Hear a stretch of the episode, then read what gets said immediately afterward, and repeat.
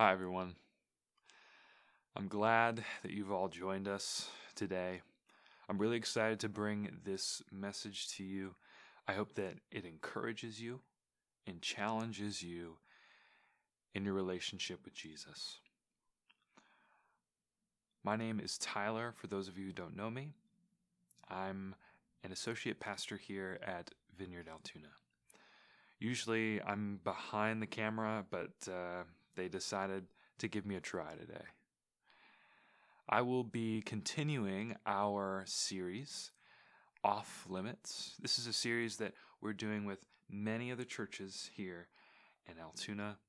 And this is just, it's really exciting. It's really exciting to see many churches coming together, even though we're not all doing the same verses and the same passages and maybe some of different topics, but we're still under the same burden. And this burden is that we desire to see more and more people surrender their lives to Jesus. We desire to see more hearts devoted to following Jesus Christ. Our desire is to believe what Jesus did, to live what he said and what he taught, and to love who he is. That is our desire. That's what we hope to achieve. And so I have a question for you. Have you ever been wronged? Has ever has anyone ever done something wrong against you and you and you felt this uneasiness in your heart and your soul, this injustice that's been done to you? Have you ever done something wrong to someone else and attempted to justify it, attempted to make an excuse for it, like you've almost earned it? Have you ever wronged someone and then said something like this? Well, they did the same thing to me. When someone gets what they deserve, there's this euphoric feeling that one gets. This justice is hardwired into our very being. We were created to know when things were out of balance. But Jesus reveals to us just how quick we are to satisfy injustice for our favor, in favor of ourselves, and to the detriment of others. What tends to be off limits in our relationship with Jesus is selfish judgment, selfish justice. As we read today, we'll see how Jesus exposes this wrong view of justice, reveals to us God's intended purpose for it, and how, God, how Jesus establishes his kingdom of justice. Let's pray.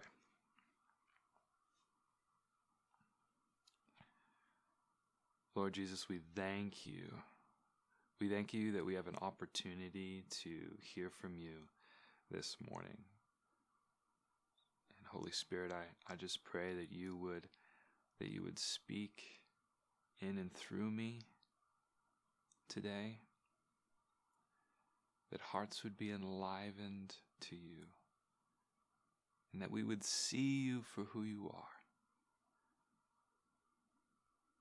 And Lord, that we would seek your justice, your pure, selfless justice, God. And God, would you reveal to us areas of our life where we are selfish and how we administer justice in our lives. Thank you, Jesus.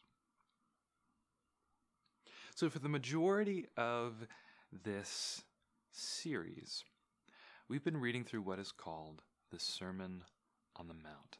And this is a really important part of the Bible because it's a place where Jesus, the center of all of this story, gives us a lens of how to understand, first of all, Jesus, who he is, and why he's even a part of this story.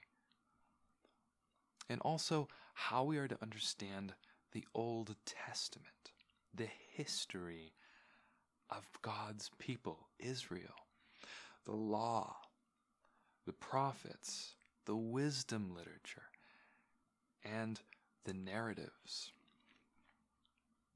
This all details the story of God's people. But littered through this story, literally all throughout the Old Testament, we see that the Israelites, God's people, mess up a lot. They're incredibly inconsistent. They're rebellious. They're corrupt. And sometimes they're even just plain evil.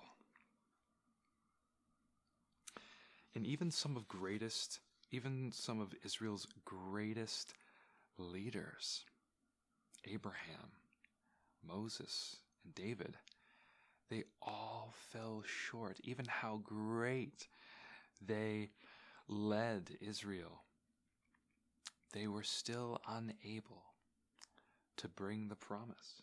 so, at some point along the way, God continued his promise, even after each, you know, Abraham, Moses, and David. until Jesus. Jesus changed everything for the history of God's people.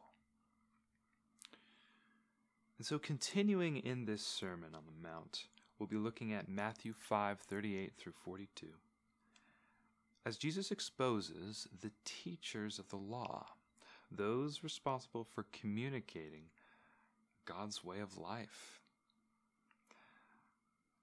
for improperly viewing God's justice. So we'll take a look at Matthew 5 38 42, and it reads like this You have heard that it was said, An eye for an eye, and a tooth for a tooth. But I say to you, do not resist the one who is evil. But if anyone slaps you on the right cheek, turn to him the other also. And if anyone would sue you and take your tunic, let him have your cloak as well. And if anyone forces you to go one mile, go with him two miles. Give to the one who begs from you, and do not refuse the one who would borrow from you. If you read the Sermon on the Mount all the way through, on the surface it kind of looks like Jesus is changing the law, like a new code of ethics, drawing up a new draft for the Jewish people to follow instead of what they already have. But at the beginning of the Sermon on the Mount, Jesus gives us a clarification as his true intentions. Let's take a look at here.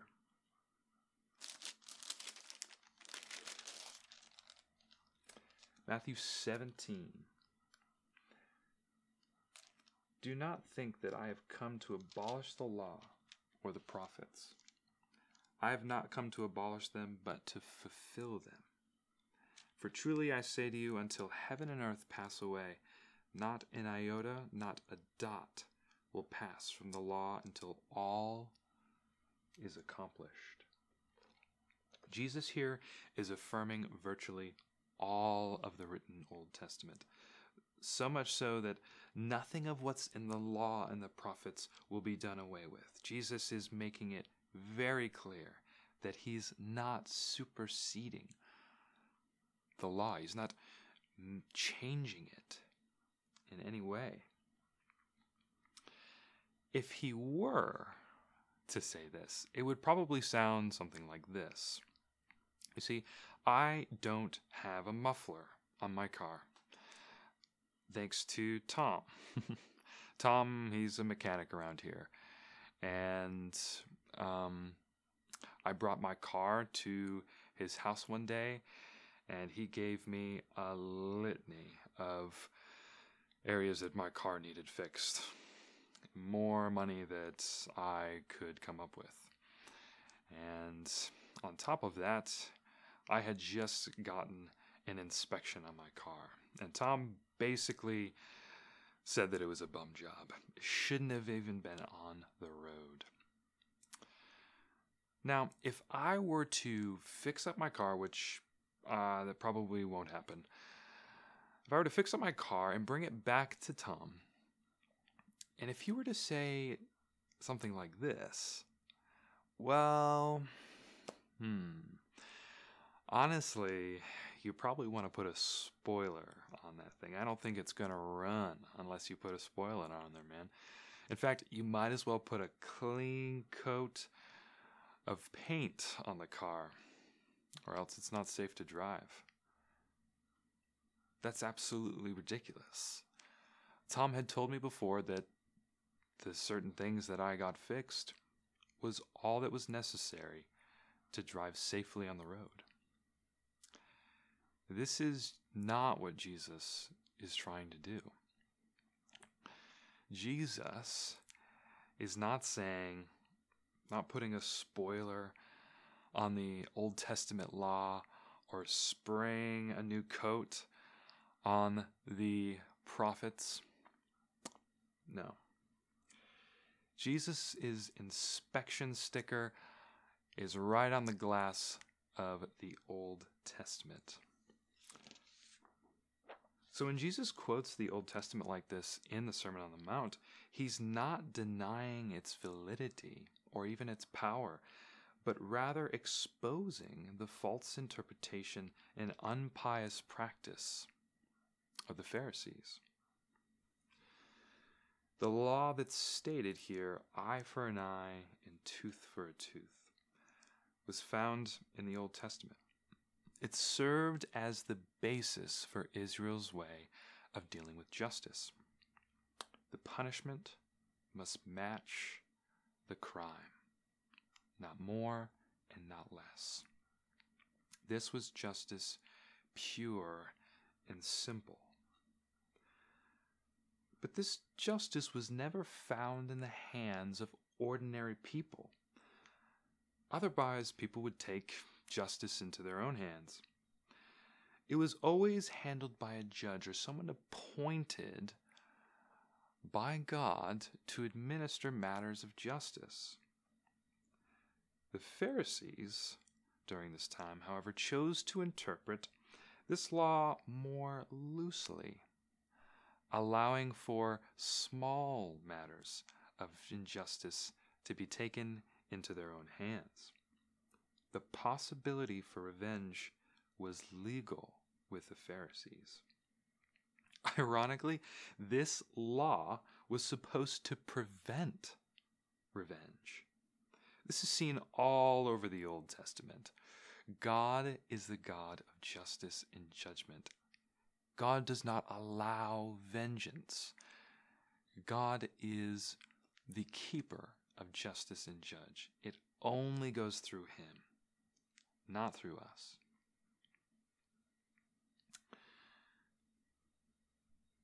Because if it were up to us, it would always tip to our favor. We'd always just want to get enough to feel on top of justice, that we would be favored in the eyes of justice. The Pharisees did just that. They interpreted the law in their favor. Their justice was selfish. They were not living as God intended during these times, but were seeking to satisfy the injustice in them by diminishing others. But Jesus instead corrects their interpretation and shows us how it would be fulfilled. He showed us how righteousness truly was to be performed. The character of what Jesus describes can only be interpreted as someone who has fully surrendered selfish justice. Someone who not only withholds their urge to satisfy the injustice that's done to them, but practically eggs on even more. Maybe not eggs on, but allows for even more injustice. Is this what Jesus really means? Do we just take on any injustice that would happen to us? I'm sure that those who first heard this were just as surprised as us when hearing it. They were astonished. And they knew that they didn't stand up to the trial. And I think at the end of this, what Jesus expresses in one part of it is that really the Pharisees are unable to join in the kingdom of God. And that means everyone, basically. Everyone is unfit for the kingdom. We are expected to live this out, and yet we cannot. Our righteousness pales in comparison to the Pharisees, or at least them at that time. Paled in comparison to the Pharisees. This was like flabbergasting to them.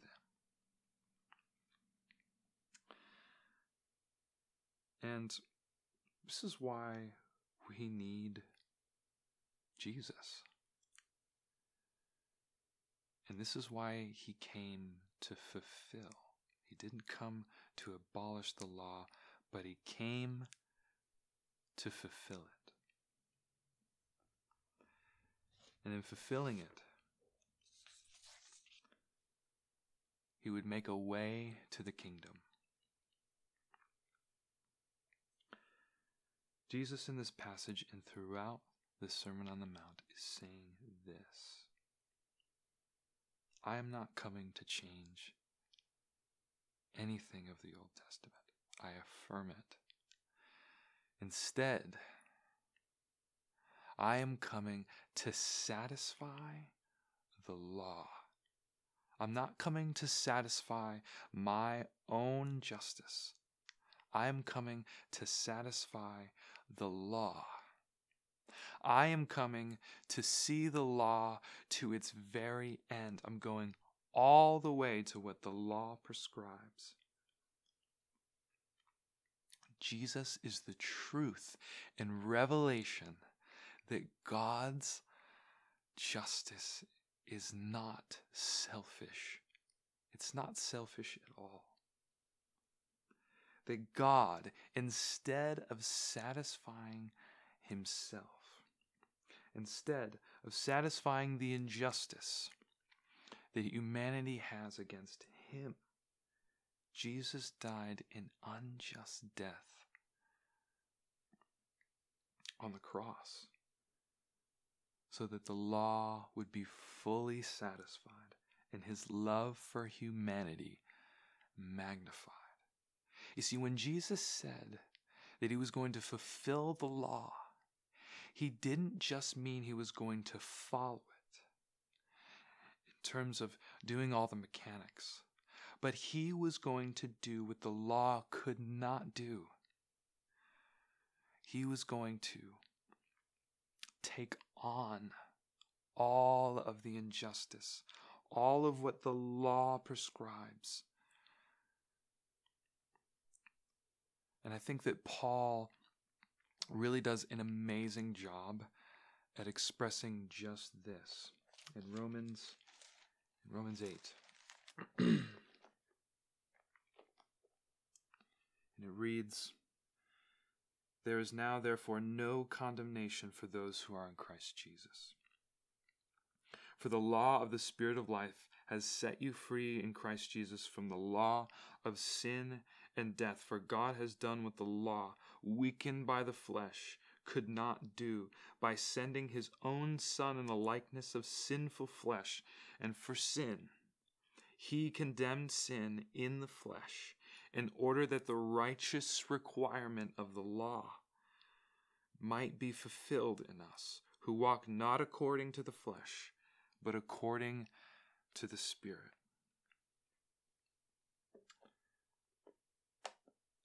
Paul expresses that in order for the righteous requirement of the law be fulfilled, Jesus had to die. Jesus died so that the righteous requirement of the law, which is death against a holy God, Jesus was unselfish in his justice. God was unselfish in his justice.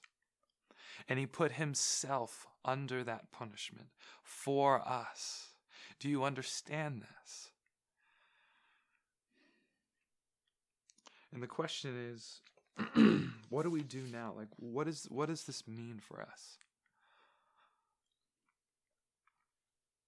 What it doesn't mean is that we ignore injustice in the world. I don't believe that this passage um, condones us to turn a blind eye to evil, but rather it tells us to resist injustice that has been done to us, to resist it and to not blow back, not be quick to satisfy this injustice that we feel.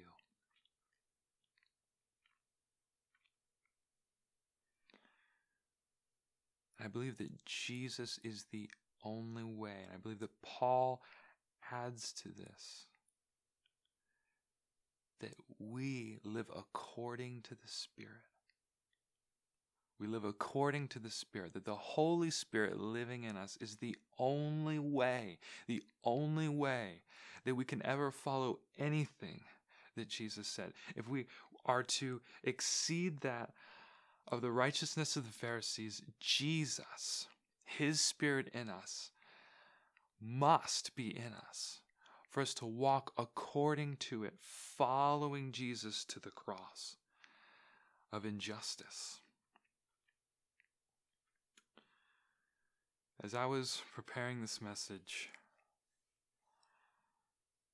I felt the Lord say something to me that was just captivated me. It captivated my heart.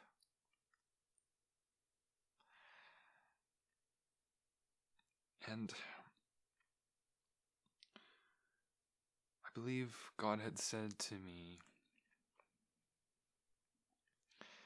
He said, Tyler, I no longer want to come anymore. I don't want to just come every once in a while. He said, Tyler, I want to stay. I want to stay in communion. I want to stay with you. I want to be with you. I want to be with my people. I want to be with the church. See what Jesus did on the cross.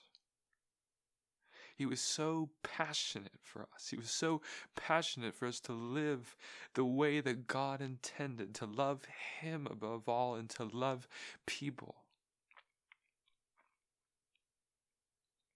He desires us so much to live in that way because that's when He is with us. When we live that way,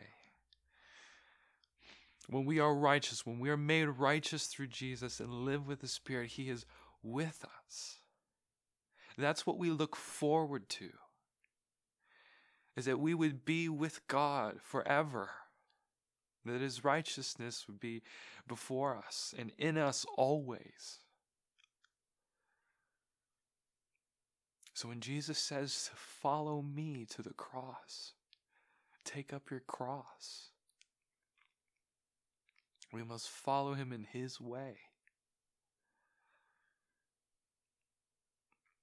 And his way is that we would lay down. We would lay down our need to satisfy immediate injustice against us, but that we would follow in his footsteps.